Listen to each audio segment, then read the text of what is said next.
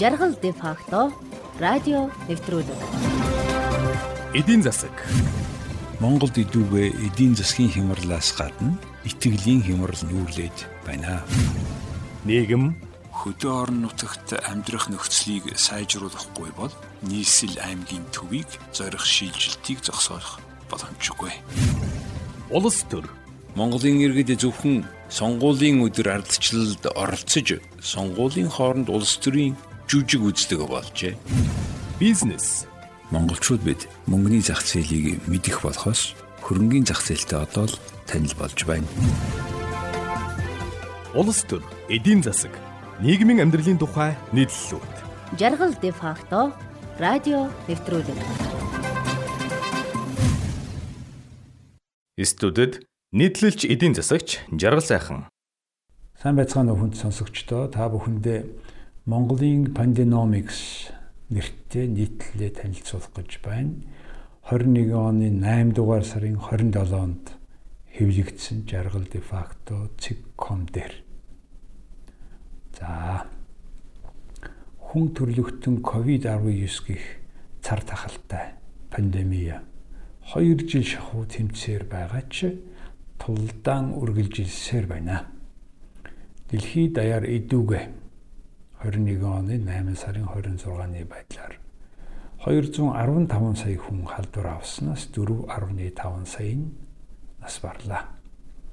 Олон оронд нийгэм эдийн засгийн economics байдал хүндэрч буурай хөгжилтэй орнууд цөхөрч зарим нь сөхөрч байна. Монголд 202 мянган хүн халдвар авч 919 хүн нас баржээ. Дэлхийд даяар цар тахалтай зэрэгцсэн ихэнхдээ түүнээс шалтгаалж цахим шилжилтэд хурцсаж даяар шал удааширч геополитик хурцдаж байна. Энэ гурван том суур хөдөлгөөнд улс орон бүр дасан зохицож дадал зуршлаа өөрчлөн төр засгийн бодлогоо тохируулан хөглөж байна. 2020 оны 2 дугаар сараас Монгол улс хилээ хааснаар 10 сарын турш дотооддоо халдвар алдсангүй явлаа. Энэ хугацаанд хөгжсөн орнууд вакцин бүтээж, туршиж, үйлдвэрлэж эхэлсэн нь цар тахалтай байлтахад манайд давуу тал болсон. 2020 оны шил дараалсан хатуу хөл хорионы улмаас эдийн засаг таг зогсов. Дотоодын нийт бүтээгдэхүүн сүүлийн 30 жилд анх удаа буурч 2020 онд хасах 5.3% хүрлээ. 2021 оны 1-р сард оюун эрдэнийн засгийн газар байгуулагдаж эрүүл мэндээ хамгаалж эдийн засгаа сэргээх 10 их найдын цогц төлөвлөгөөг батлав. Эрүүл мэнд, эдийн засгийн салбар гэсэн хоёр фронт дээр зэрэг явуулж буй энэ тулаанд Монгол улс ямар үр дүнд хүрсэн юунд анхаарах хэрэгтэй вэ? Эрүүл мэндийн фронт дээр Идүүгээ Монгол улс 5.6 сая тонн вакцин гаднаас авчирсны 73%-ийг худалдан авчээ. Одоо хүн амынхаа 63%-ийг 2, 68%-ийг нэг тунд хамруулсан нь дэлхийн эхний 15 улсад багтав. Вакцины халдвараас 75, өхлөөс 93%-аар сэргийлж байгааг хөсүүдийн судалгаа харуулж байна. Тиймээс манай хүн амын 6% нь халдвар авсны 0.5% нь нас бараад буй нь дэлхийн дунджаас 5 дахин бага байна. Нас барагсдын 80% нь вакцин огт тариулаагүй эсвэл нэг түн авсан байжээ. Хүн ам цөөн цаг алдалгүй түргэн вакцинжуулсны үр дүнд өнөөдөр тархалт нь саарахгүй байгаа ч халдсанд нь хөнгөн тусч түргэн эдгэрч байна. Манай эрүүл мэндийн салбарын ажилчид шаргууз үтгэж онцгой үүрэг гүйцэтгэж байна. Ойрмог хүн амын 70%-ийг вакцинжуулснаар сүргийн дархлаа тогтно гэж улсын онцгой комисс мэдээлжээ. Боловсролын салбарт цар тахал онцгой нөлөөлж байна. Иргэдийн шахалтаар бараг 2 жил тасарсан танкимын сургалтыг энэ 9 дугаар сарын 1-ээс эхлүүлнэ. Хэдийгээр 12-оос 17 насны хүүхдүүдийн 82% нь вакцины эхний түмд хамрагдсан ч нийт халдварын тоо хоногийн 2000 давах болов. Энэ өдрүүдэд халдвар орон нутагт илүүтэй тархаж нийт тархалтын 3-ны 1 нь дельта хувилбар нь байна. Дэлхийд даяар энэ хувилбар нь шинэ хэцүү сорилт авчирч байгаа.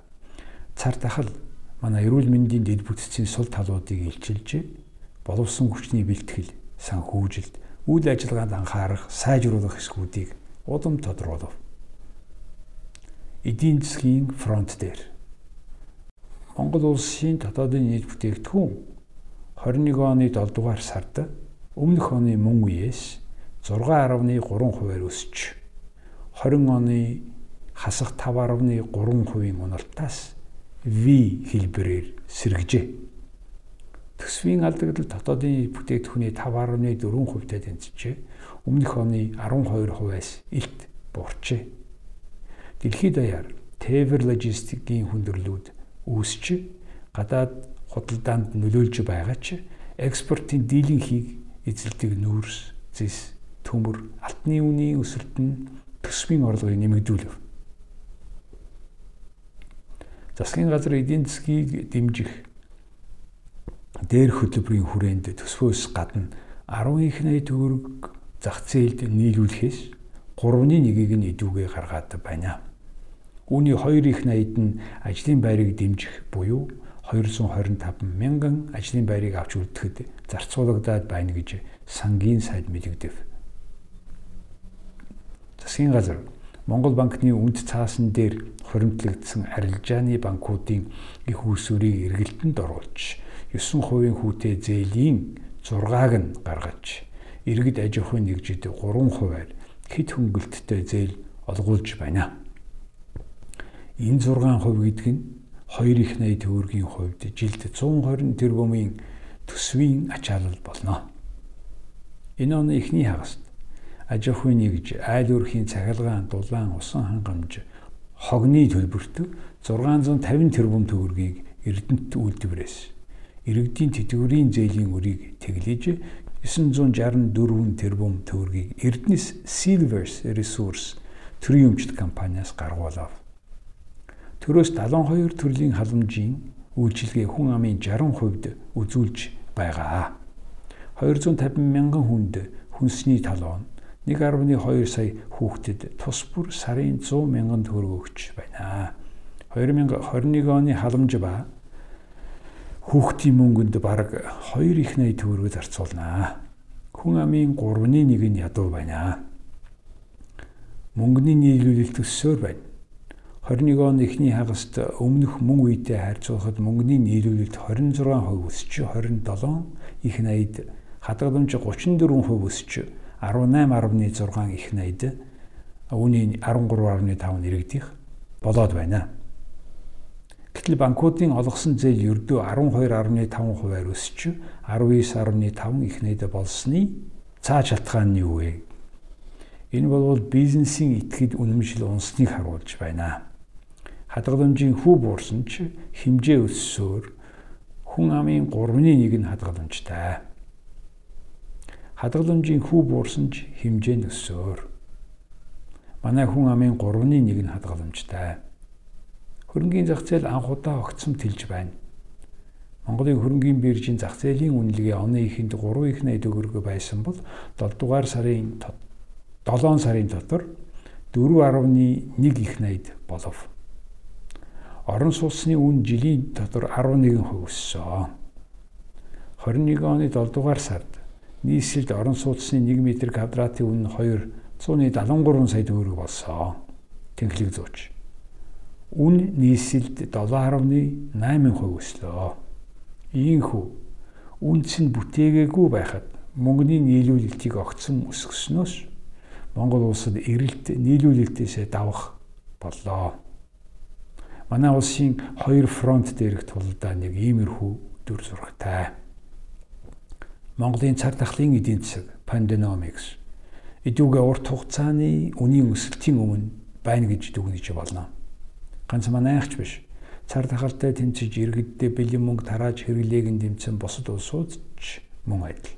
Учир нь үн цэн бүтээгээгүй байхад мөнгө тарааж эрэлтийг дэмжсэн нь зайлшгүй бараа үйлчлэгээний хомсдлыг өдөөж үнийг хөөрөгддөг.